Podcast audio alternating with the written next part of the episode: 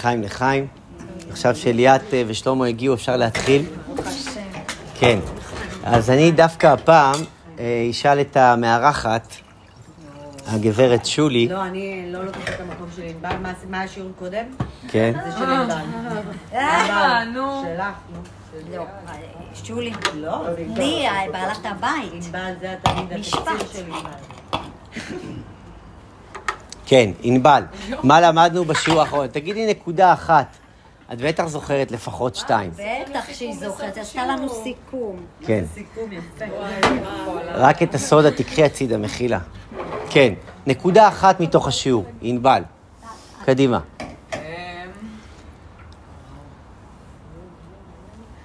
אה, שיעור שעבר. אוקיי. את רוצה שאני אעזור? ט"ו. כן, נכון. כן. אמרנו ש... אה. אני אעזור לך, אני אעזור לך. ענבל היה היום, יום, היום, ברוך השם, עמוס וגדוש. אנחנו נתחיל, ולאט לאט את תיזכרי. טוב, אנחנו למדנו בשיעור האחרון, תראו, אנחנו לומדים הרבה על הבינוני, הרי זה ספר של בינונים. והכלי המרכזי של הבינוני, זה שאנחנו יכולים למצוא אותו בתוכנו, הכלי המרכזי שלו הוא השכל. שכל שליט על הלב. אבל שכל שליט על הלב הוא לא חלילה מסרס את הלב, אלא הוא מגלה לו את מה שהוא צריך להרגיש. אנחנו עוד נעמיק בעניין הזה, אבל הבינוני הוא, הוא כל כך חכם, הוא כל כך מבין את ה-DNA של העולם, איך העולם עובד, ואיך אני פועל בתוכי שינויים פנימיים. אנחנו דיברנו איך אני מצליחה לשנו, לעשות את הקילומטר המאה ואחד. איך אני מצליחה להזיז את עצמי. כי על פניו, אנחנו חיים בעולם כזה שכאילו, טוב לי, זורם לי, סבבה, הכל בסדר. אני נחה, אני, אני, אני במקום שאני צריכה להיות, לא צריך לזוז. והאדמו"ר הזקן מלמד אותנו בתניא שהשהייה הזאת, זה לא רק שאתה לא מתקדם קדימה, אלא אתה חוזר אחורה. אתה תמיד, תמיד, תמיד צריך להיות בתנועה. אנחנו דיברנו על עובד אלוקים ואשר לא עבדו. זה האדם שהוא יכול להיות במגרש שהכל בסדר. הוא יכול לשבת וללמוד תורה כל היום, ועל פניו הוא, הוא, הוא תלמיד חכם. אבל הוא לא עושה עבודה פנימית, הוא לא עושה עבודה עם עצמו, כי העניין הוא תמיד הולך ומוסיף. בכל דבר. אנחנו יודעים בטח ובטח בעסק שלנו, בכל דבר, כדי לשמור על העסק שלך מוביל, אתה תמיד צריך לחדש, אתה תמיד, תמיד צריך להוסיף. על אחת כמה וכמה בעבודת הנפש, אתה תמיד, תמיד, תמיד צריך לחשוב איך אני מוסיף עוד קצת. זה לא צריך להיות משהו גדול, אבל זה צריך להיות אפילו מילימטר אחד יותר ממה שאתה עושה, וזה שומר על החיות שלך. כמו במכון כושר. אנחנו במכון כושר של הנשמה, של הנפש שלנו. במכון כושר, כשהשריר מפסיק להתפתח, מה אומר לנו המאמן? זה הזמן להגביר את ההתנגדות, להוסיף משקל ולהחליף אפילו תרגילים.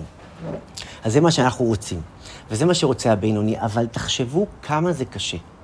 כמה זה קשה. איך אמר לי מישהו, מאי, תקשיב, אצל האדמו"ר הזקן אף פעם לא שקט. תמיד עוד קצת ועוד קצת. כאילו, אין רגע כזה שאתה יושב ככה בגינה שלך ומסתכל על הבית שבנית ואתה אומר, וואו, הגעתי לנחלה? לא. הנחלה, אדרבה, בשם הנחלה, אם אני לא אדאג ל- ל- לדשן ו- ולדאוג לגינה ולדאוג לבית וליושבים בו, אני נמצא בסכנה של לא רק, כמו שאמרנו, התקדמות קדימה, אלא חזרה אחורה. לכן תמיד צריך להיות בבחינת הולך ומוסיף. עכשיו, איך עושים את זה? הבינוני מבין שכל שכל, אבל צריך רגש. אנחנו, איך, איך כתוב? האדם הוא הלב. אנחנו אנשים שצריכים לב. אנחנו אנשים שצריכים רגש. הרגש הוא כל כך חזק והוא כל כך דומיננטי, והבינוני מבין, הוא יודע, שכדי להיכנס פנימה למקום הזה, שעושה את ה... את ה איך אמרנו, הקילומטר המאה ואחד, הוא חייב לעורר את הרגש, הוא חייב לרתום את הלב לעבודה. איך עושים את זה? אז הבינוני אומר, האדמו"ר הזקן מלמד אותנו, שהוא מתבונן. הוא מתבונן בדברים שמעוררים את האהבה. זה אותם דברים, בהתחלה דיברנו על התבוננות, התבוננות בגדולת השם. אדמו"ר הזקן הביא את שלושת השלבים, זה ככה כתוב בחסידות, שהוא ממלא כל עלמין, סובב כל עלמין, וכולה קמא כלא חשיב. נכון? זה השלושה השלבים. שאתה מבין, השלב הראשון, אני אומר את זה בצורה אה, רחבה, כן? שאתה מבין שהחיות האלוקית נמצאת בכל דבר, וזה בעצם מה שאתה מחפש. אפילו באוכל, אפילו בדבר טעים, אפילו בתענוג גשמי, מה שבאמת אני, הנפש, הנשמה שלי רוצה, הנשמה שלי זה אני, המודעת, המודעת וגם שהלא מודעת, היא רוצה, היא מחפשת את אותו ניצוץ אלוקי. אז כשאני מבין שבכל דבר, גם בתענוג הגשמי, מתחבא תענוג אלוקי, הוא ממלא כל עלמין, אני מתבונן בזה. הוא גם סובב כל עלמין, הוא גם מסביב לזה, הוא גם הרגש הזה שקשה לי לכמת אותו, קשה לי להסביר אותו, אבל זו התעלות כל כך גבוהה, שאני קמה בבוקר ואני פשוט מרגישה טוב. אני נוסעת באיילון, ואני אני אפילו יודעת ל- ל- ל- לתלות את זה במשהו, אני פשוט מרגישה התרוממות. וזה קורה, האדמו"ר הזקן סובב כל עלמין, זו אותה התעלות רוחנית, שאני מתבונן בקדוש ברוך הוא, שהוא גם מסביב לזה, זו אותה התרגשות שאני לא יכולה לכמת אותה, להחזיק אותה, ל- ל- ל- ל- לתרגם אותה לשכל שלי, אבל היא בהחלט נוכחת. וכולה קמא כלא חשיב. וכל העסק הזה, וכל הסיפור הזה, זה כאין וכאפס. אני נתתי את זה רק כמשל, משל אולי מעט נמוך, אבל זה אותם רגעים שמתברר לנו, מה, איך אני אגיד, זה, אני אומר את זה בזעיר אנפין, בשכל המוגבל והמצומצם שלנו, זה אותם רגעים שאתה מבין שכאילו, זה שום דבר. כאילו, מה הדברים האמיתיים והחשובים בחיים? אז בפני הקדוש ברוך הוא, שהוא האין סוף בכבודו ובעצמו, כולה קמא כלא חשיב. זה, זה כאין וכאפס בשבילו. עכשיו, אנחנו דיברנו על דברים המעוררים את האהבה. והדברים המעוררים את האהבה, אלה אותם רגעים שהיו לי, לכם בחיים, אם פעם, אם פעמיים, אם כמה פעמים, שהייתה איזושהי התרוממות, התרוממות הרגש שהרגשתי עקב חוויה מסוימת, הרגשתי שאני רוצה להיות טובה יותר. אני רוצה לעשות משהו טוב בעולם. אני רוצה משמעות. ומשמעות זה לאו דווקא, זה בכלל, זה לא חומר, זה לא משהו שיהיה לי או לא יהיה לי, זה לא משהו, זה אותו רגע שהכל מזדקק והתענוג מתפשט, ואני מסתכלת על, התע... על עצם התענוג. עצם התענוג זה, איך אומרים, מבשרי אחזה אלוקה. כשהאישה יולדת את התינוק שלה, זה רגע ש... ש... ששייך לה ולקדוש ברוך הוא בלבד. וזה רגש ש... שהוא הוא בלתי אמצעי. זה אותו רגש שמתעורר בך ה... ה... המקום הזה שאת זה אני רוצה. בזה אני רוצה לגעת. ואז גם דיברנו כדוגמה על שולי, היא, ש... היא ש... שהובילה את השאלה, והיא גם, ברוך השם, שבלי להרגיש, היא גם יצרה את התשובה. זה אותו רגע, ש... אותו רגע שהחליטה שהיא רוצה לעשות טוב לאנשים אחרים. שהעולם זה לא רק שולי, שיש עוד אנשים סביבי, ואני רוצה לתרגם את זה ולהעביר את זה הלאה, שזה רגע מאוד מאוד מרומם. באותו רגע, הבינוני משתמש באותן עוצמות ומתרגם אותן לעבודה מעשית. ועם זה סיימנו. היום אנחנו בפרק ט"ז, היום אנחנו בפרק ט"ז, אנחנו רוצים לדבר על שני הכוחות המרכזיים, שני הכוחות שמחזיקים בעצם את כל מערכת ההפעלה שלי, האדם. ואנחנו נקרא את השורה הראשונה שמתחיל איתה האדמו"ר הזקן בפרק ט"ז. פרק ט"ז, וזה כלל גדול בעבודת השם לבינונים. זה כלל גדול, כל מילה כאן, האדמו"ר הזקן מצביע עליה. וזה כלל גדול בעבודת השם לבינונים. העיקר הוא למשול ולשלוט על הטבע שבחלל השמאלי. מה זה החלל השמאלי? אנחנו דיברנו על זה. נפש הבהמית. איפה שהנפש הבהמית. עיקר משכנה של הבהמית, איפה שהדם נמצא שם, איפה שהרגש נמצא. אומר האדמו"ר הזקן, עיקר עבודת הבינוני זה למשול ולשלוט באותן רגשות. על ידי אור השם המאיר לנפש האלוקית שבמוחו, לשלוט על הלב. כשמתבונן במוחו בגדולת אינסוף ברוך הוא, להוליד מבינתו רוח דעת ויראת השם במוחו, להיות סור מרע דאורייתא ודרבנן, ואפילו איסור קל של דבריהם חס ושלום. אנחנו נדבר על זה עכשיו. אני חשבתי, בעזרת השם, על העניין הזה של שכל. יש דבר כזה, יש מקום כזה בשכל ש, שאפשר אולי לקרוא לו שכל בהיר. בהיר מלשון בהירות. כי לפעמים, מה זה לפעמים? הכל מונח לנו על השולחן. פשוט יש ערפל, פשוט יש אבק, פשוט יש דברים שמסתירים, ש, שמאביקים את השכל, שהוא לא בהיר. והאדמו"ר הזקן רוצה ש, שהדברים יתבהרו, מלשון יום בהיר. זה כמו שהשמש, השמש נמצאת, היא מהירה, אבל עובר איזשהו ענן ומעפיל על השמש. עכשיו אנחנו רוצים קצת להכניס בהירות. אני רוצה לספר לכם סיפור, אולי סיפרתי אותו פעם אחת באחת הקבוצות. יש ספר שנקרא Nine and a Half Mystics, תשע וחצי מיסטיקנים. זה ספר שחיבר הרברט ויינר, זה יהודי, רב, רפורמי, שהוא חיבר את הספר הזה. אגב, אה, ממליץ לכם לקרוא אותו, ספר מעניין, זה רב מכר בארצות הברית, ושם הוא מספר על תשע וחצי מיסטיקנים. מה זאת אומרת? הוא היה בשש דתות שונות, האסלאם, הנצרות, בטח היהדות, וחקר כל אחת מהדתות, מה הרציונל שמחזיק את, את, ה, את האידאות, את, ה, את האמונות של כל אחת מהדתות.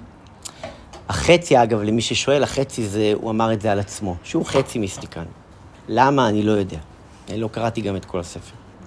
בכל אופן, הוא אומר שכשהוא רצה לחקור את היהדות, הוא בא למי?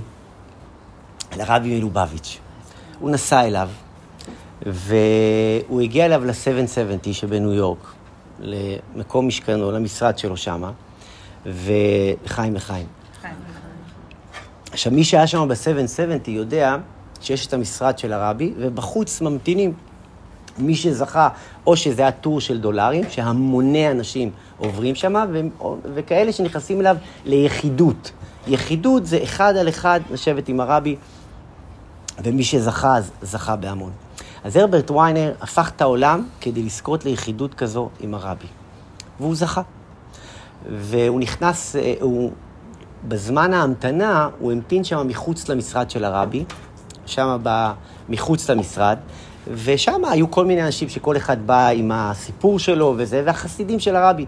כי החסידים של הרבי, הם היו צמודים שם על המשרד. למה?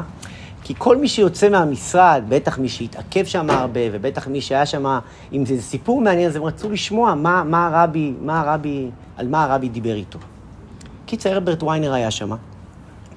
וכשהגיע זמנו להיכנס, אחרי המתנה ארוכה כנראה, הוא נכנס אל הרבי. והוא ישב, והוא אמר אה, אל הרבי, תשמע, אני רוצה לשאול אותך משהו. לפני שנדבר על מה שרציתי לדבר איתך, אני רוצה לשאול אותך משהו. אני המתנתי לך כאן מחוץ למשרד זמן ארוך, והסתכלתי הסתכלתי על החסידים שלך, שממתינים כולם שם אה, בחוץ, והסתכלתי על העיניים שלהם. אתם יודעים, הוא בן אדם שבא לחקור, הוא בא לעשות עבודה, אז הוא, כל דבר הוא, הוא רוצה לראות מה הוא יכול ללמוד ממנו. אז הוא אומר, הסתכלתי על החסידים שלך, והסתכלתי על העיניים שלהם, וראיתי בעיניים שלהם נאיביות. ראיתי בעיניים שלהם נאיביות. ואני שואל את עצמי, הרבי, הוא שואל את הרבי, איך, איך אפשר להיות נאיבי בעולם כל כך לא נאיבי? איך החסידים שלך יכולים כאילו כי בעיניים שלי אני רואה משהו נורא תמים, נורא נאיבי. אז הרבי אמר לו, תקשיב, קודם כל, לגבי זה שאתה אומר שהם נאיבים, אז אני רוצה להגיד לך משהו. החסידים שלי, אמר לו הרבי, אני שולח אותם למקומות רחוקים בעולם, למקומות נידחים בעולם, וחלקם גם מקומות שהם היהודים היחידים שנמצאים שם. כולנו יודעים, כולנו היינו בחו"ל במקום כזה או אחר, ואתה יכול להגיע למקום נידח, שספק אם יש שם מניין של יהודים, ואתה יכול לראות שם חב"דניק שידאג לך לאוכל כשר, לנרות שבת. ו... אז הרבי אומר לו, תשמע, את החסידים שלי אני שולח לכל כתובת שיש בה ולו יהודי אחד. אם יש שם יהודי, חסיד שלי צריך להיות שם. עכשיו, הוא אומר, אם החסידים שלי נאיבים, אז אדם שהוא נאיבי בתוך מקום שהוא יחיד, הדבר האוטומטי שקורה לו ממילא הוא להיטמע באותו מקום. והוא אומר לו, והחסידים שלי לא רק שהם לא נטמעים באותו מקום, אלא הם יוצרים קהילה יש מאין ומובילים אותה.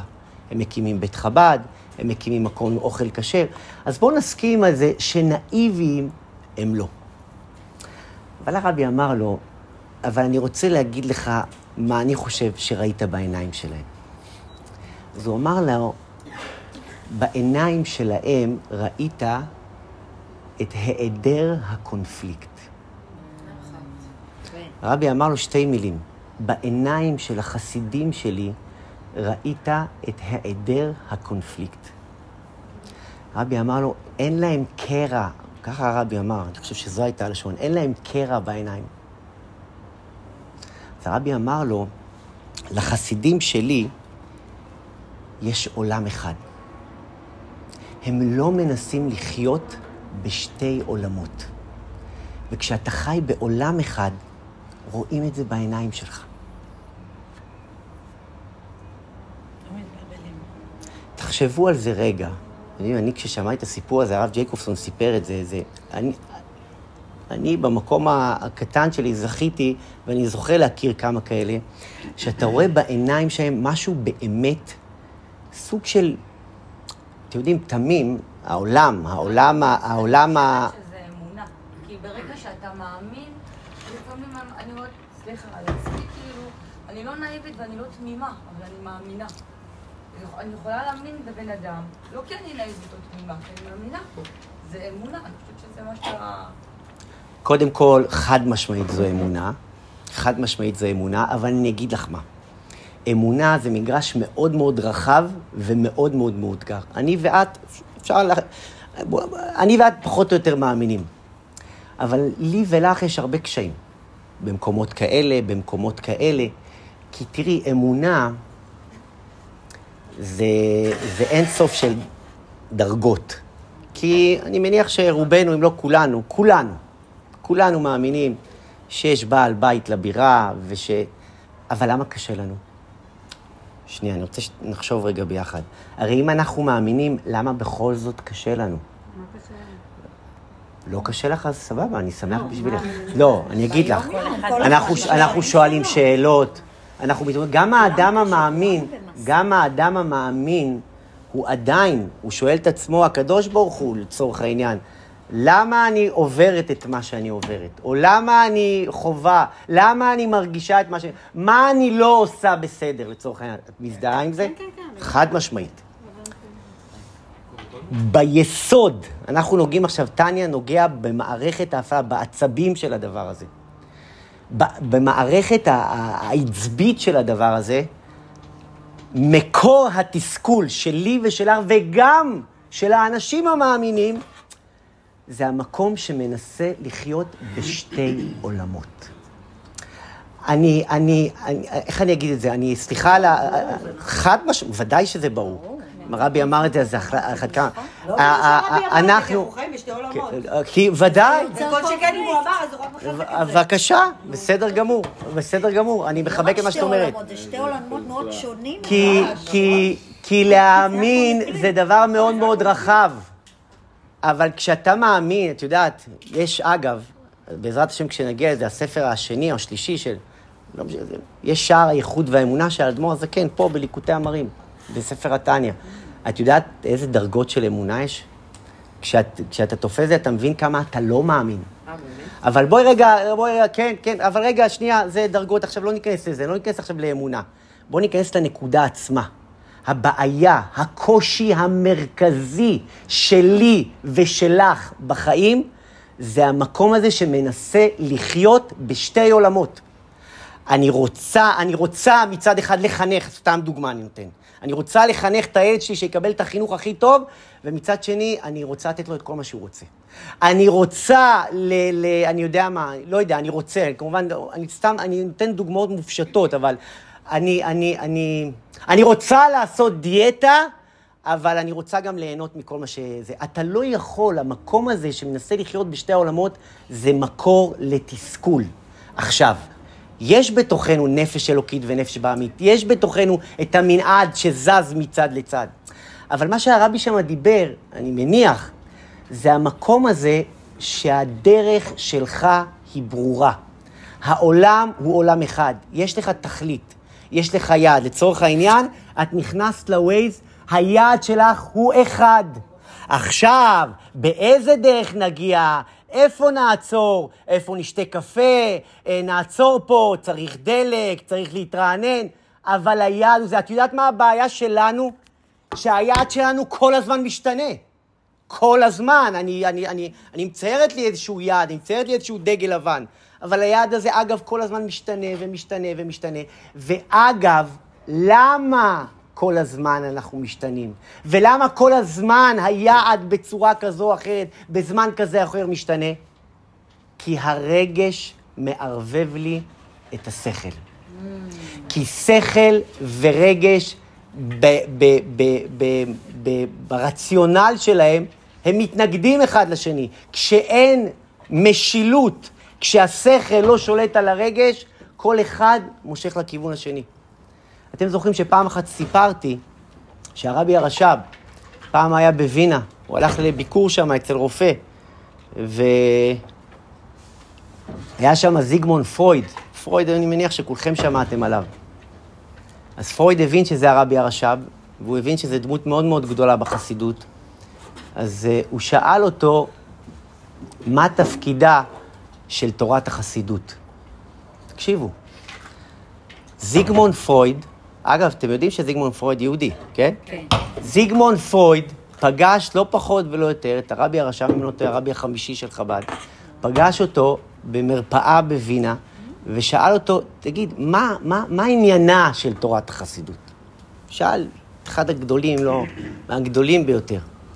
אז הוא אמר לו, ואני מצטט, שהמוח, תקשיבו טוב, שהמוח צריך לגרום ללב להבין מה צריך לרצות.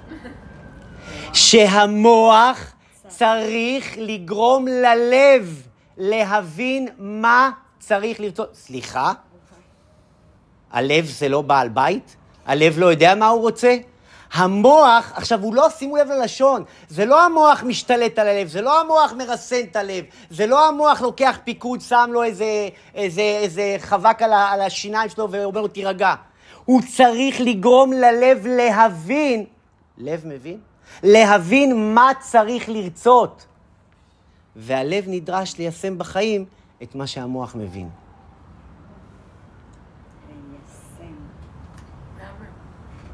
אז אתם יודעים מה פרויד שאל אותו? פרויד, בואו, אחד הפילוסופים הגדולים ביותר. הוא שאל אותו, אבל איך ייתכן הדבר? הרי אוקיינוס מפריד בין המוח ללב.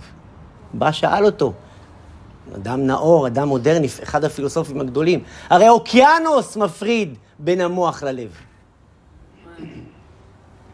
אז הוא אמר לו, זוהי עבודת החסידות. להקים גשר בין הלב למוח. כבלים של חשמל או טלפון, שמה שהאיר במוח יתגלה גם בלב.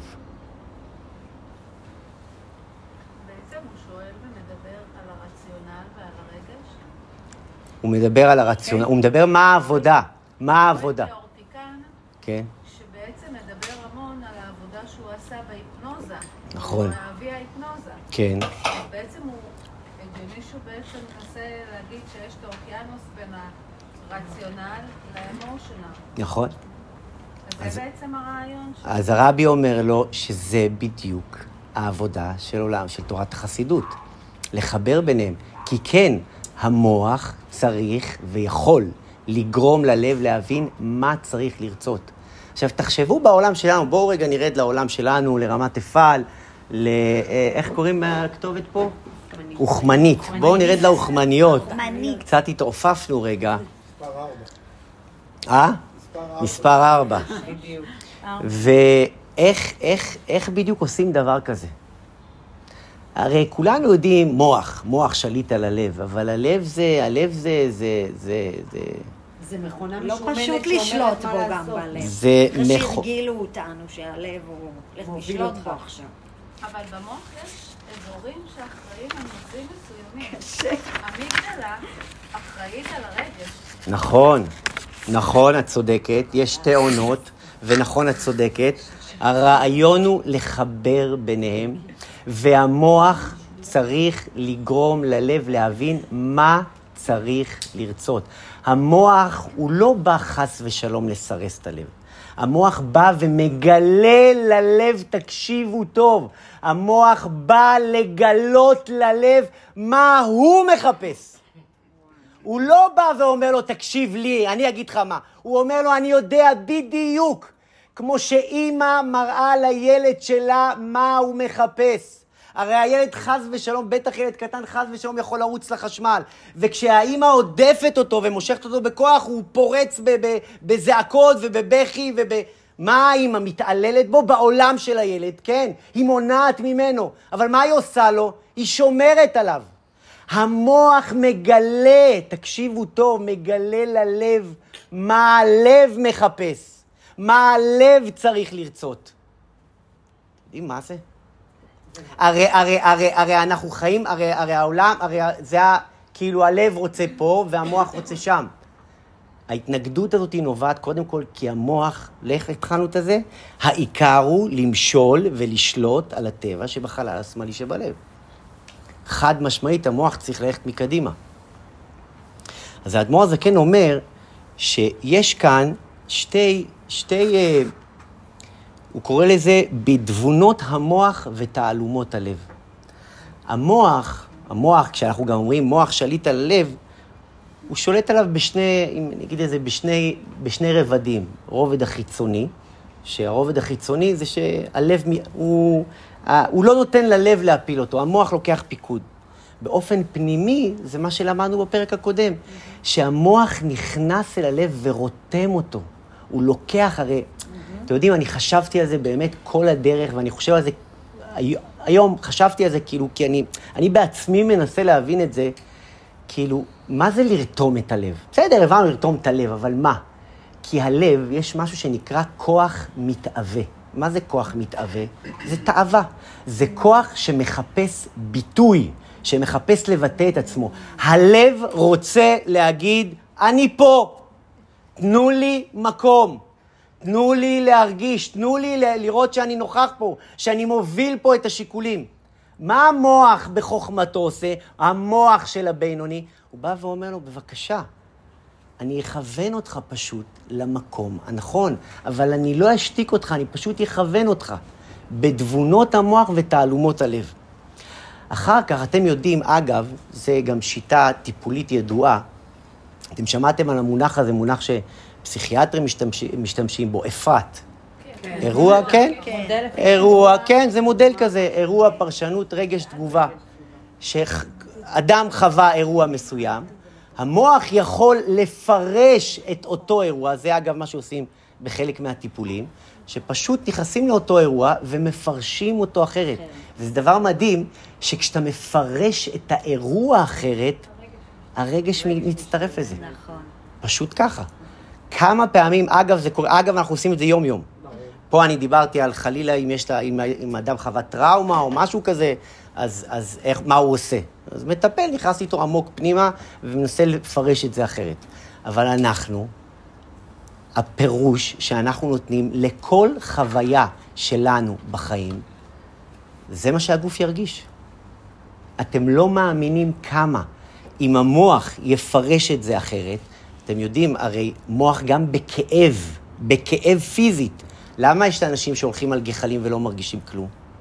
הרי אדם ממוצע כמוני, כמוכם, יכול ללכת על משהו שהוא אפילו גפרור קטן, והוא יכול להרגיש, מה, מה זה שונה? זה לא בגלל שהאור שלו נהיה מחוספס, זה מה שקורה אחרי הרבה פעמים. זה פרשנות של המוח. המוח, כשהוא לוקח פיקוד, הוא פשוט מכוון את הלב למקום הנכון. עכשיו, בואו ניקח את שני המנועים האלה, שכל ורגש. בואו ניקח את, את שני הכתבים האלה על פניו, אנחנו לאט לאט תראו איך אדמו"ר זקן מחבר ביניהם, כשהשכל מוביל והוא רותם את הלב לעבודה. עכשיו בואו נדבר על שכל ורגש. האדמו"ר הזקן קורא לזה בפרק הזה, בפרק ט"ז, יראה ואהבה. יראה, זה, יש לזה כמובן דרגות, אנחנו ניגע רק ב, ב, בעיקר הדברים. יראה זה מלשון פחד, שאני ירא מהדבר.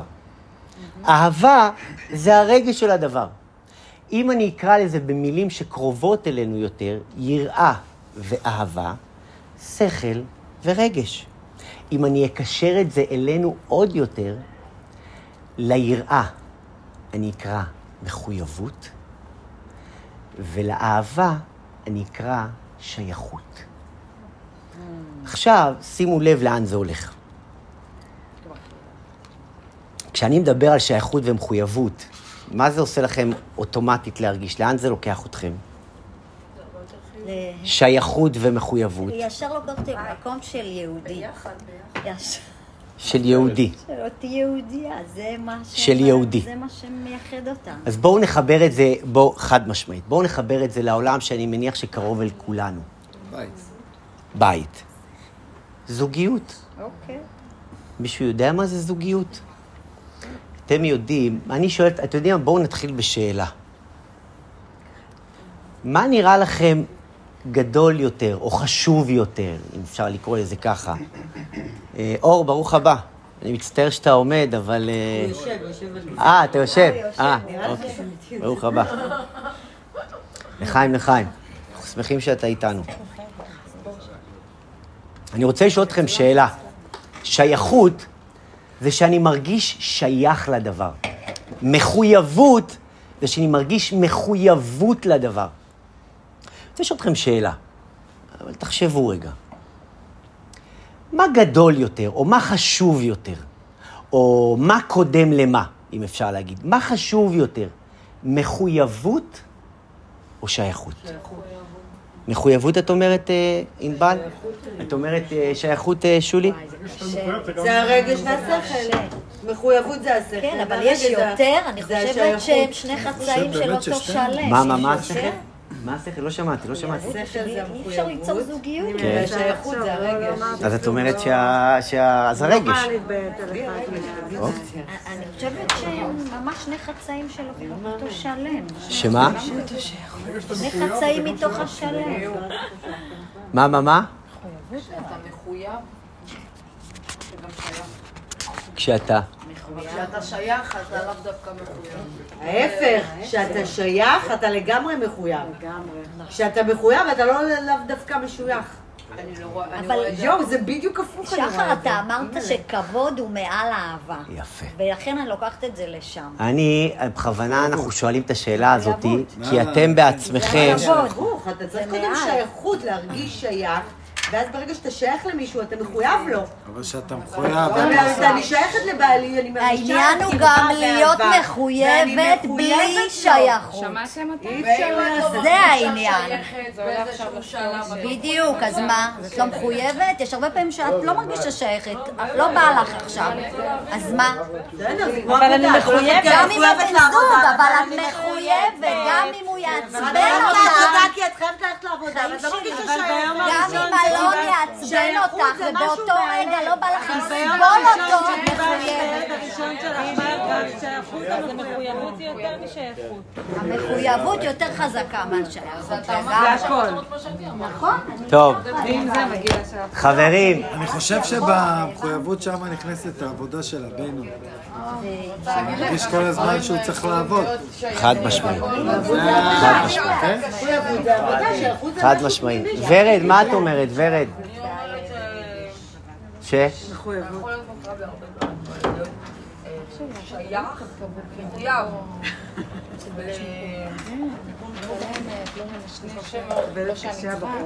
אז קודם כל, חברים, אם אנחנו יודעים חסידות, הרבנית שולי, אני גם חושב מחויבות. יכול להיות, יכול להיות, תקשיבו, החסידות אמרה את זה לפני מאות שנים, ואנחנו גם נוכיח את זה, כן? למי שעדיין יהיה לו ספק. יכול להיות שתהיה שייכות בלי מחויבות. אבל יכול להיות שתהיה שייכות בלי מחויבות. אבל מחויבות לא יכול להיות שתהיה בלי שייכות. אני אגיד לך משהו. אני רוצה להגיד לך משהו עוד לפני, עוד, רגע, רגע, אני רוצה שתסביר את זה כמו שצריך, אני כי אסביר. אנחנו צריכים להמשיך בזה. אני אסביר. הפסקת בזה ששאלת שאלה, מחויבות השייכות. כן, כן, כן, זה בסדר, זה בסדר, זה בסדר. חברים, חברים, אני... לא, אני צריכה שיעור חוזר. שעוצר. חכי, עוד לא סיימנו את השיעור, עוד כבר לך שיעור כזה. אנחנו לא. את. המחויבות, המחויבות מגלה את השייכות. תקשיבו טוב, תקשיבו טוב. כתוב בהלכות אישות של ספר הרמב"ם, כתוב, אני חושב שדיברנו על זה גם פעם, כתוב, אוהבה, ותנו לי רגע לסיים את זה, אוהבה כגופו, אור, תשמע, תשמע, כלל החיים, כלל בשביל כולנו. אוהבה כגופו ומכבדה, אומר הרמב"ם, יותר מגופו. שואלים המפרשים, תקשיבו חברים, בואו נצא רגע מהסרט וננחת לאמת. אוהבה כגופו ומכבדה יותר מגופו. שואלים המפרשים, הייתכן כדבר הזה? לאהוב אותה, קודם כל, גם, גם זו לכשעצמה דרגה גבוהה, לאהוב את בת זוגתך כאילו היא הגוף שלך, כאילו היא אתה. פעם מספרים על הרב לוין, שכשכאבה לאשתו הרגל, הוא בא לרופא ואמר, כואבת לנו הרגל. אתם יודעים מה זה לאהוב אותה? כגופו. אבל רגע, שואלים המפרשים, לאהוב אותה כאילו זה אתה, ולכבד אותה יותר מזה. שואלים המפרשים, הכצעקתה. הרי האהבה, העולם אומר, יותר גדולה מלכבדה. הרי האהבה זה, זה השייכות, זה, זה הרי, הרי, הרי, ויהביה, ו- ו- ו- זו- אהבה, זה הקשר, זה, זה הרגשות, זה, זה, זה כל הסיפור, זה כל הדרמה, זה כל ה... פעם, אגב, כתבה איזו אישה לרבי על בעלה שהיא לקראת נישואין, אבל היא חושבת לבטל את הנישואין. אז הרבי כתב לה למה. אז היא התחילה למנות כל מיני סיבות, אז הוא אמר לה, תספרי לי על בעלך. אז היא אמרה, הוא יהיה אבא טוב לילדים, והוא בעל טוב, והוא ידאג לי כל החיים, וזה וזה וזה וזה. אז הרבי אמר לה, אז איפה הבעיה? אז היא אומרת, משהו שם, אני לא מרגישה. הרבי כתב לה, כנראה שקראת יותר מדי רומנים. אהבה, תקשיבו טוב, אהבה, אהבה אומרת תורת החסידות, אהבה מלשון הב לי. אתה אוהב את מה שמחזיר לך אהבה. כבוד, שימו לב כמה זה נכון, שכל ישר, זה לא אמונה, שכל ישר. לכבד את האישה שלך, או את הגבר כמובן, לכבד את האישה שלך זה פי כמה וכמה יותר גדול מאהבה. למה? אהבה, 70 פנים לאהבה, אם לא 7,000 פנים. לאהבה יש כל כך הרבה פנים, זה דבר כל כך משתנה, כל כך לא יציב, כל כך לא... האהבה משנה את פניה, אנחנו יודעים את זה. אבל כבוד, מה זה שאת אומרת למישהו, אני מכבדת אותך? כבוד זה דבר עצמאי, זה בכוח מי שאתה, לא בכוח מה שאתה גורם לי. תדעו לכם, אהבה, עם כל המשמעות הגדולה, ויש לה משמעות גדולה. שיר השירים, קשה אהבה כשאול קינה, רשפיה רשפי אש שלהבת יה, מים רבים לא יוכלו לכבות אהבה. אבל אם נתבונן על אהבה האהבה שלנו. אנחנו אוהבים את מה שמשיב לנו אהבה. לראיה, כשזה לא קורה, מאוד מאוד קשה לנו שם. כבוד זה דבר שעומד בכוח עצמו. כשאני מחויבת לדבר, כשזה בא ממקום של מחויבות, אתם יודעים מה זה שייכות שנולדת ממחויבות? שייכות זה דבר שאני רוצה להגיד לך, בעסק שלך, בעסק שלי, או כל אחד בעבודה שלו. אם היית, אם העסק שלך היה חי, קיים ונושם על בסיס השייכות שלך, סיכויים גבוהים שאת לא היית נשארת בעסק הזה. מה שמחזיק אותך שמה זה קודם כל המחויבות. כי מחויבות היא הדבר הכי הכי חשוב. שכל קודם לרגש. אתם יודעים שכתוב שעל, על, אני חושב על יצחק ורבקה, ויקחיה לו לאישה, אומרת התורה, ויקחיה לו לאישה, ויאהביה. שואלים, מה זאת אומרת ויקחיה? ואחרי שהוא לקח אותה, אחרי שהוא התחתן איתה, הוא התחייב ויאהביה. אליה, אז הוא עכשיו אוהב אותה. מגלה לנו התורה שקודם כל זה מחויבות. אתם יודעים, פעם אחת, קודם הוא מחויב. תשמעי, לא סתם אומרים אהבה על חבל דק. פעם אחת, מחויב. מחויב, מחויב. פעם אחת שאלו איזה. איזה חסיד חכם, מישהו מוכר, אבל לא נזכיר את שמו עכשיו, שאלו אותו, אני חושב שזה היה דנה וייס, זה היה בערוץ 2, אני זוכר את זה לפני כמה שנים טובות, שהיא שאלה אותו, תגיד לי, איך אתם, איך אתם, איך אתם עושים את ה... איך אתם, תקשיבו, תקשיבו רגע, סיפור רגע, רגע, חומר למחשבה בעולם שלנו. היא שאלה אותו, אני חושב שזו הייתה דנה וייס, היא שאלה אותו, תגיד לי, זה היה מישהו חרדי מירושלים, אמר לו, תגיד לי, איך אתם חיים? איך אתם חיים בעולם הזה שכאילו, של, ה, של השידוכים? שאלה אותו שאלה שכולנו מכירים וכולנו סיכויים טובים שגם שאלנו אותה, כן? אבל היא שאלה אותו, הוא עורך איזשהו עיתון אה, זה, והיא שאלה אותו, תגיד לי, איך, איך, כאילו, כמה פגישות ו- ומחליטים אם מתחתנים או לא מתחתנים? כאילו, איך? כאילו, זה, אז, אז הוא שאל אותו בחצי חיוך, אז הוא אמר, מה את מציעה? אז היא אומרת, תשמע, עוברים לגור ביחד, מכירים אחד את השני, יוצאים לטיול, יוצאים פה, יוצאים שם, ואתה בוחן אותו, ואתה זה וזה. ואז הוא אומר לה, אוקיי, ו- ו- ומה אחרי זה? ואז היא אומרת לו, ואחרי כמה שנים, אה, כשאתה רואה שזה, זה, יש התאמה, יש אה, שייכות, כן, יש שייכות, אז אנחנו מתחילים לדבר על מחויבות. אומר לה, אוקיי, ומה אתם מדברים כשאתם מגיעים למחויבות? זה, אה, עכשיו זה כבר מאני טיים. מה זה מאני טיים? הוא שואל אותה. אז היא אומרת לו, תשמע, אנחנו מדברים כבר איך אתה רואה את הבית שלנו, איך אתה רואה את הילדים שלנו. איך- אומר לה, היא אומרת לו, כי זה, כי זה, זה הדברים החשובים, שיכריעו אם, אם נתחתן או לא. אז הוא אמר לה, ישמעו אוזנייך כמו שפיך דיבר. את עושה את זה אחרי כמה שנים. אנחנו שואלים את זה בתחילת המערכת היחסים. עכשיו, אני לא בא להיכנס להכיר ככה או להכיר ככה. תדעו לכם, רגש שנולד בשכל, יש לו סיכויים גבוהים הרבה יותר להתקיים. כשהרגש נולד מהרגש, ואנחנו חושבים שהרגש, אגב הרגש, יוליד את המחויבות, יש שם סכנה גדולה. מחויבות מולידה שייכות. את מתחברת לזה או לא מתחברת לזה? אתה שואל אותי באופן אישי? אני אגיד לך מה. הבנתי, אבל אני... קשה לי להתחבר לזה, כן, הבנתי שזה הפוך. כתוב על יעקב אבינו, כי הלב שלי לוקח אותי, אני חייבת אהבה בחיים שלי. אז כאילו, אתה אומר לי, אתה משבש אותי, אומר לי, לא. הכי טוב לי לשכל, ולפי זה. כי אנחנו בעולם של רגש. שאת מחויבת, וזה האהבה נכון. אבל זה להתחיל זה? להתאמן.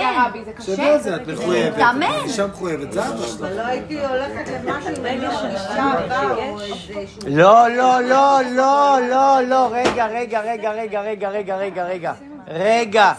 רגע. נראה לכם, או משהו פה אולי לא היה ברור, באמת את חושבת שאת קודם כל, כאילו, קודם כל, רק שכל ואין רגש ואין זה, אז, אז זהו, אז, אז, אז זה נגמר שמה? ממש לא, חס ושלום. מה זה נגמר? לא חשבתי שנגמר. לא, לא, לא, לא, לא. זה מתחיל משם. שחר, יש מצבים שיש אנשים שאומרים שהם שכלתנים, כאילו משהו ברגש שלהם הוא פחות, וההחלטות שלהם, נכון. שלהם מגיעות ממקום. חסר לב נקרא לזה. כאילו צריך לאזן את שניהם, גם את, הראש צריך לרתום ללב. אתה אומר? אני רוצה להגיד, קודם כל, קודם כל זה מה שאנחנו לומדים, קודם כל זה מה שאנחנו לומדים, שאלות עכשיו. קודם כל, לא, לא, לא, השאלות האלה הן חשובות, אבל לא הבנתי מה השאלה. לא, באמת, לא הבנתי מה האם השאלה. גם הלב רותם את השכל? שכל, שכל, שכל, כן. ובאיזשהו שלב אנחנו נהיים חסרי רגש. לא, לא, קודם כל... מנטרלים את הרגש. לא, לא, לא, לא, לא, לא, לא. לא, ממש לא, ממש לא, ממש לא. בואו, בואו, בואו, בואו נעשה, בואו נעשה רגע סדר. בואו נעשה. לא, לא, לא, לא. ממש. אנחנו, אנחנו, קודם פה. שיתוף. אני, אני, אני, אני, לא ביחד, זה לא סי... אבל יש איזה רגע שמתחילים כבר לעבוד ביחד. אני, אחרי. אתם, כבר מחויבות שכבר התחלת רגש. לא, אבל הוא שהבנת אומר, את קודם פה. המנוע, לא, אבל אי את אפשר המנוע. קודם. לא, מה זה אי אפשר? כנראה אפשר. לא. אני רוצה להגיד לכם משהו. מבולבלת. אני, אני, רגע, רגע, רגע, רגע, רגע, רגע, הוא מסביר, הוא מסביר. רגע, לא. מה? לא, לא. כן, שיעורים פרטיים. כן? אני רוצה, כן, בבקשה, ענבל, את רוצה? אני אנסה בפשטות, מה שאני, איך שאני, בשפה שלנו, כן, במרכאות. נו. אוקיי? עכשיו, מתי המוח צריך להשתלט לך בעצם? שיש לך דברים לא טובים בלב. אוקיי, הוא לא אומר לך שהכל טוב, וכי דברים טובים, הוא משתלט לך על זה, זה לא, זה שאת חושבת טוב, ברוך השם. נו. חושבת פחות טוב, אוקיי?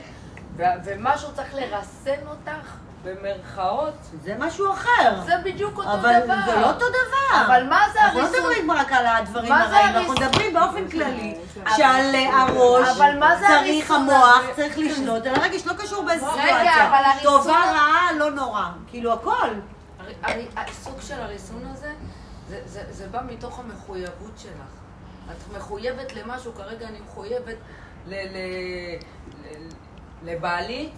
לא, אני אוקיי? קודם שייכת לו, ואז אני אני מחויבת לו. רוצה להסביר לך משהו. אני קודם אוהבת אותו, את האלחוב. נכון, ומזה אני מחויבת בכל נשמתי. מהמם, ברמ"ח את. מיוחדת. לא, אני לא מיוחדת. הרבה כמוני.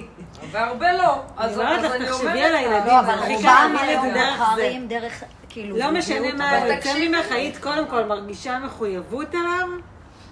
לא משנה לא, מה היה כשהכרתי קורה. את גיא בעלי, התאהבתי בו. סבבה, אבל אהבתי איך אותו, התאהבת אני בו? אבל תחשבי על הילדים. לפני המוח. וכשאת תחשבי על הילדים. רגע, רגע, אז רגע, עולה רגע.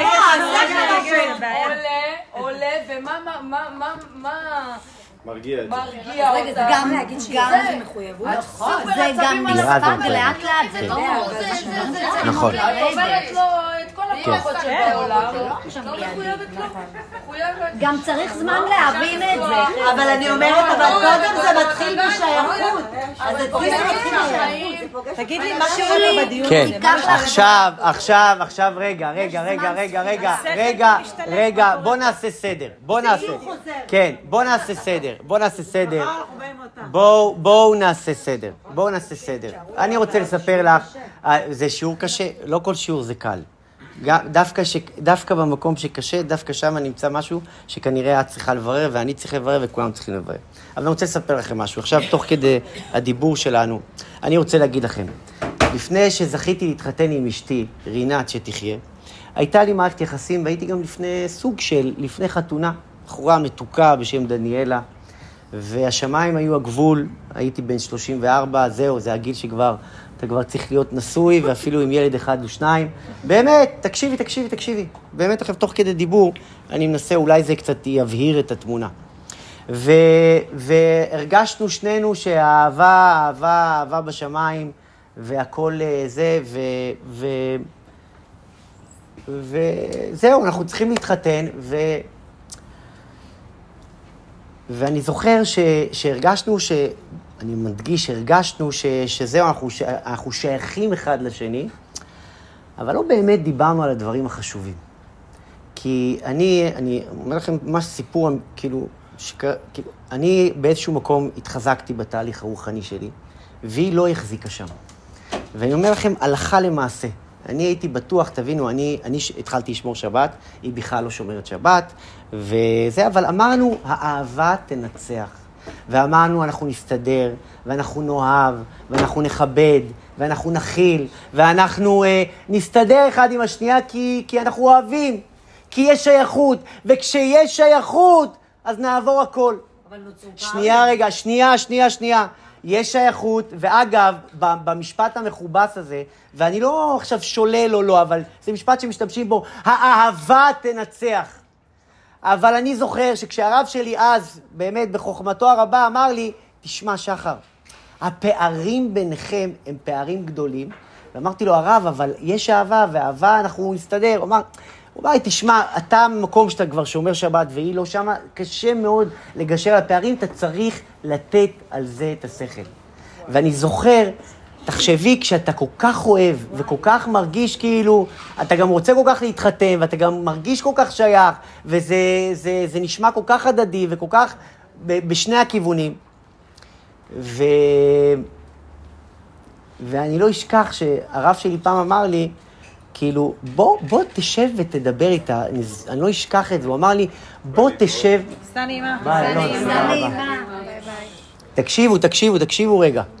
הוא אמר לי, הרב שלי, כשאני, כשאני כולי מלא אהבה וריגושים, ואני אומר, כבר 34, כל כך רוצה להתחתן, הוא אמר לי, שחר, תשמע, קח את דניאלה לשיחה, ושב ודבר איתה על, על, על, על הבית המשותף שלך. אגב, משהו שאף פעם לא דיברנו. יצאנו שנה שלמה, אהבנו, היינו בשחקים וזה, ואפילו פעם אחת לא דיברנו איך אנחנו רואים את הבית שלנו.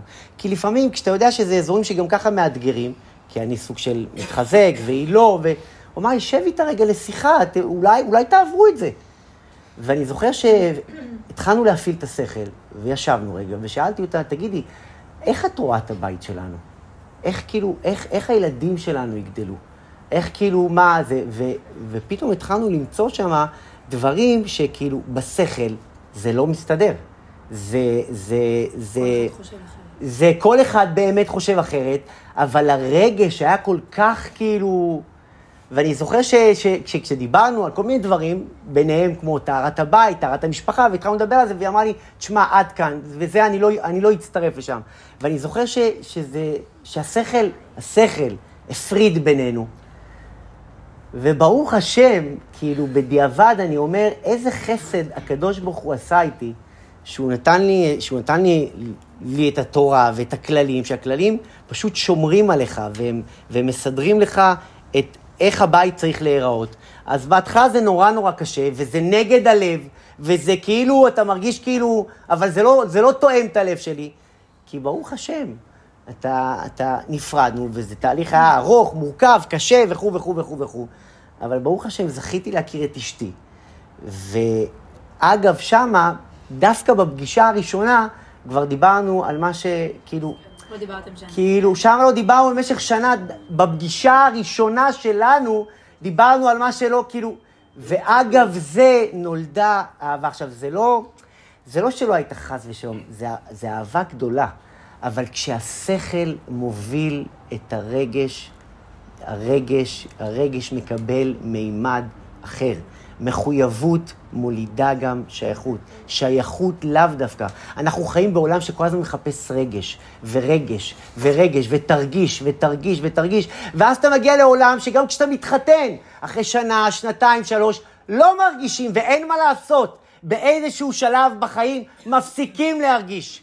ואז אם אין מחויבות אמיתית, כנה, בר קיימא, שאת והוא זה, ש... זה שותפות, זה להקים בית, זה, זה, זה, זה מחויבות עמוקה, זה להקים דורות שיקומו אחריכם, וזה לא פרי טייל, וזה לא רק איזה... אז מה לעשות, אתה, את, את, את, את מתחתן, אני לא מדבר חס ושלום עלייך, אבל את, אתה, אתה מתחתן, שנייה רגע, אתה מתחתן עם הרבה סיפורים, ואז כאילו, בפיך ובלבבך לעשותו, אתה כאילו רוצה ואז כשאתה, כשאתה מגיע לעולם, לעולם האמת, ובאיזשהו שלב הרגש כזה מתפוגג, ואז אתה שואל את עצמך, אז רגע, אז כאילו, מה, איפה, איפה ה... איפה? כאילו, אני כבר לא מרגישה את זה, אני כבר לא... זה כאילו... זה בדיוק העניין. העניין זה המחויבות. עכשיו, המחויבות היא לא סותרת אדרבה ואדרבה ואדרבה. היא משמרת, היא מגלה. אני לא אשכח, פעם ראיתי זוג שהיו נשואים 50 שנה. ו, ו, ושאלה, שאלו אותו, מה, מה הסוד? אז אמרו כל מיני דברים, לא זוכר את הכל. ואז הוא אמר לה שאחרי 50 שנה, ככה הוא אמר, אנשים מבוגרים מאוד, אולי 80, 90, הוא אמר לה שגם אחרי 90 שנה, אני, אני, אני מזכיר לעצמי, אני דואג להזכיר לה כמה היא חשובה. כמה היא, כמה היא, כמה היא חשובה לי, כמה, היא, כמה, כמה זה דבר נכון, כמה זה מחויבות כשהשכל, כשהרגש, כשהבית, כשהעסק מתחיל בשכל, וזה לא חלילה סותר את הרגש, אדרבה ואדרבה ואדרבה. קודם כל כבוד, כבוד זה בזכות מי שאת, כפי שאת, איך שאת, כי בסוף, אתם יודעים, אתם יודעים, אגב, זה לא אגב, אתם יודעים למה אתם יודעים למה הגבר מכסה את האישה ברגע הכי קדוש, הכי חשוב, שהוא הכי לכאורה, לא לכאורה, הכי צריך לראות אותה. הרי כשאנחנו הכרנו גבר, אישה, העולם, בטח העולם החזותי שאנחנו חיים בו. הדבר הראשון שכשרוצים להכיר לך אישה רוצים להכיר לך גבר, הדבר הראשון, תמונה. לפני מה היא עושה, מה היא לא עושה, מה... תמונה, תמונה, תמונה. אני רוצה לראות אותה ואני רוצה זה. אנחנו יכולים אפילו לפסול אותה, גם עם כל הנתונים מתאימים, אישה טובה, מסודרת, זה, זה, זה. לא נראה טוב? לא, אחי, לא, לא. אבל אחי, רגע, אתה רואה את הכל, אתה רואה את הזה. אני לא אשכח, הרב שלי פעם אמר לי, אסור להתחיל מזה. ודאי וודאי שצריך לראות, אבל קודם כל צריך להכיר, צריך לטרות על כאן וכו' וכו'. אבל רגע, שנייה. למה מכסים? שנייה, למה מכסים? יפה. תחשבו שברגע שאתה מקדש אותה, ברגע שהוא הכי קדוש, אתה רואה על פניו, אתה רואה וילון, אתה מכסה אותה. למה? זה זכר למה שיעקב אבינו חווה עם רחל ולאה. כי אני מתחתן איתך לא על בסיס מה שאני רואה ומרגיש, כי ברית אמונים היא קודם כל ברית לימים שאני לא אראה, שאני לא ארגיש, אבל המחויבות, הטבעת, המקום הזה שקושר אותי אלייך. מה זה, אתם יודעים איך, איך קיבלנו את התורה הקדושה? איך קיבלנו את טבעת הנישואין של הקדוש ברוך הוא? כתוב, כפה עליהם הר כגיגית. כי אם אין כפייה במרכאות, אין נישואין. אם אין מחויבות, לא תהיה שייכות. אתה מכסה את האישה בעינומה כדי להגיד לה, אני לא מתחתן איתך בגלל מה שאני מרגיש, בגלל מה שאני רואה. אני מתחתן ואני מתחייב בשביל ימים שאני גם לא אראה, שאני לא ארגיש. זה מה שקרה לו עם אחר. הרי הוא התחתן על פניו למישהי אחרת.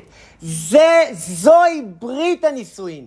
זה הקשר של הנישואין, זה הקשר האמיתי לימים שאני לא אראה, לימים שאני לא ארגיש, אבל אני אהיה מחויב לך. כי אין ולא תהיה זוגיות שהרגש לא ישתנה, שהרגש לא יקבל מימד אחר. אם לא תהיה מחויבות, הקשר לא יישאר שם. ומחויבות היא דווקא וקודם כל בשביל אותם רגעים שהרגש משנה את פניו.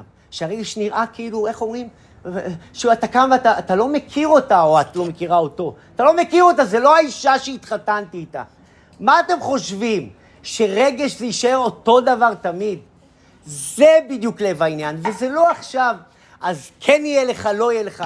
אם ביסוד הקשר שלי ושלך הוא קודם כל על מחויבות, אין סיכוי. כבוד זה לכבד אותך בכוח מי שאת, מה שאת. וזה לא בכוח מה שאת נותנת לי. זו מערכת יחסים שונה בתכלית. הרב שלמה אוירבך, כש... לא עלינו, כשהוא קבר את אשתו, הוא אמר, הוא אמר, הוא אמר תמיד, כשאני, הוא אמר, הוא אמר נהוג, לא עלינו, נהוג שקוברים אדם, זה מבקשים ממנו סליחה. אתם יודעים, זה מבקשים סליחה מהנפטר. והרב שלמה אורבך, זכר צדיק לברכה, הוא אמר בלשונו כשהוא קבע אותה בבני ברק, אני חושב שזה היה בבני ברק או בירושלים, הוא אמר, אשתי היקרה, אין לי מה לבקש ממך סליחה, כי מעולם לא פגעתי בך. אתם יודעים מה זה, וזה צדיק, קדוש, צדיק יסוד עולם, כי מעולם לא פגעתי בך. הנכד או הנין שלו, ככה מספרים, ששאל אותו, שאל אותו, סבא, מה, אף פעם לא פגעת בסבתא? מה, אף פעם לא רבתם? אז הוא אמר לו, בוודאי, לא רבנו, התווכחנו. אבל גם כשהתווכחנו, התווכחנו על העניין, ולא עליי ועליה. תמיד זה היה על יסודות של כבוד. אף פעם, אתם מכירים, שיחה על הביטוי, כש, כשהגבר או האישה כמובן, כשהדיון בינינו מתנהל עלייך, את, את חס ושלום, את מדברת שטויות, את מקשקשת, את, ו, ו, ולא צריך, אני נותן את זה חס ושלום, לא רוצה להיכנס לזה. כבוד זה דבר שעומד בכוח מי שאתה, מה שאתה. אהבה זה דבר תלוי, אהבה זה דבר בוגדני, אהבה זה דבר שמשיב לך אהבה. ו- ו- וקודם כל, אתם יודעים מה זה מחויבות שמולידה שייכות? שאני מבין שאני ואת, בואו. לא צריך להיכנס לזה. לפעמים בתים מתפרקים, באמת, בתים מתפרקים על מה? על מה? באמת, על מה? על כלום. על מה? על מה? תחשבו. היום, באמת. קארין, באמת, על מה היום? על, על, על, על כאילו, על כאילו... כי זה הרגש, חד משמעית. חד משמעית, כי הדבר הזה, וזה העולם אומר, כן? ספר התניא גילה את זה לפני מאות שנים, אבל העולם הדפ... העולם הזה פשוט אומר, אתה פשוט תעביר. זה לא מוצא חן בעיניך, יש עוד אפליקציה, יש עוד אפליקציה. יש עוד אפליקציה. זה בדיוק, גם לחיות בשתי עולמות. נכון? אבל כל פעם האפשרות הזאת שיש לך, ושיש לך, איך אבא וסבא ואבות אבותינו גדלו, שזה כאילו, ועכשיו אני לא בא להיכנס עכשיו, פעם זה פעם ופעם זה לא, אנחנו צריכים להתקדם גם עם הדור. הדור גם זה, אבל גם, גם לא צריך לשכוח את, ה, את, ה, את, ה, את, ה, את היסודות. היה, אני חושב שפעם אחת דיברנו על זה אצל חופית. היה את הפרויקט הזה ב, ב, בערוץ 2 שנקרא שנה אחת. שנה אחת, ככה קרה. הם עשו שם בערוץ 2, במשך שנה שלמה חקרו 11 זוגות שהתחתנו. ביניהם היו גם זוגות של תשע שנים, עשר שנים, ואחרי פחות משנה מהיום שהתחתנו, התגרשו. 11 זוגות שאחרי פחות משנה הם היו חברים, הם היו איזה, כולם התגרשו. ופסיכולוגית, קלינית, אני אומר לך אמיתי. כי מה- לא. כי הם אה, נכנסו לשייכות קודם. אז אני רוצה להגיד לך משהו, אני רוצה להגיד לך משהו, לא, זה רציני, כן? לא, ברור. זה רציני, זה רציני, ועם זה אנחנו גם נסיים. היא באה, שאלו את אותה פסיכולוגית קלינית, אני חושב שזה היה עם דני קושמרו, אני אומר לכם את זה כי, כי זה העולם כבר מבין את זה. אז שאלו אותה מה, מה הממצאים כתוצאה ממה זה קורה, אז היא אמרה שם כמה דברים מעניינים, ואחד הדברים שאני זוכר, זה היה לפני המון המון זמן, היא אמרה, זה התופעות לוואי של הטכנולוגיה שלנו. ככה היא אמרה. הטכנולוגיה שלנו מלמדת אותנו לזפזפ. לזפזפ. אז אתה גם מזפזפ ב- ב- ב- ב- בדברים האלה. ומה זה לזפזפ? כי מה המכשיר הזה? ובכלל כל הדברים. ואני במקום הזה יחד איתכם, אני לא, אני לא בא מהמקום הפרוש, אבל כן, אני ביחד איתכם, גם חשוב לי לעשות עבודה. להבין שזה לא החיים, זה לא החיים, זה לא נכון, זה לא נגמר. כי הרגש הזה תמיד, הוא, זה דבר בוגדני, אנחנו כל הזמן, מה אנחנו מחפשים בזה? ריגוש. אנחנו כל הזמן מחפשים ריגוש, ועוד ריגוש, ועוד ריגוש, ועוד חוויה, ועוד חוויה, ועוד חוויה, והחיים, זה לומדים, עוד נלמד בהמשך בתניא, החיים זה לא חוויות. חוויות זה רק טריגר לעבודה האמיתית. החוויה זה רק כרטיס הכניסה שלך בשביל שתעבוד. אבל אם, אם החיים שלך יהיו רק, רק חוויות, אתה תישאר שם ולא יישאר לך כלום. אבל אנחנו כל הזמן מנסים לייצר עוד חוויה ועוד חוויה ועוד חוויה ועוד חוויה. וכשהחוויה נגמרת, אנחנו כבר במרוצה אחרי החוויה. הרבי אומר, כל תכליתה של החוויה, מכתב שקראתי לפני כמה ימים, כל תכליתה של החוויה, כל החוויה הגיעה לעולם כדי שתפעל בעשייה, ומוכרח, ככה כותב הרבי, שכשתתחיל בעבודה תסתלק החוויה ויישאר המעשה. אבל כשנשאר המעשה ואין חוויה ואין הריגוש, אז רגע אני אומרת, אז רגע, זה לא זה. זה לא מה שהרגשתי, זה לא מה שחשבתי, זה לא מה שזה... אז רגע, אז אולי, אז אולי זה לא... זה לא נכון! וזה בדיוק העניין.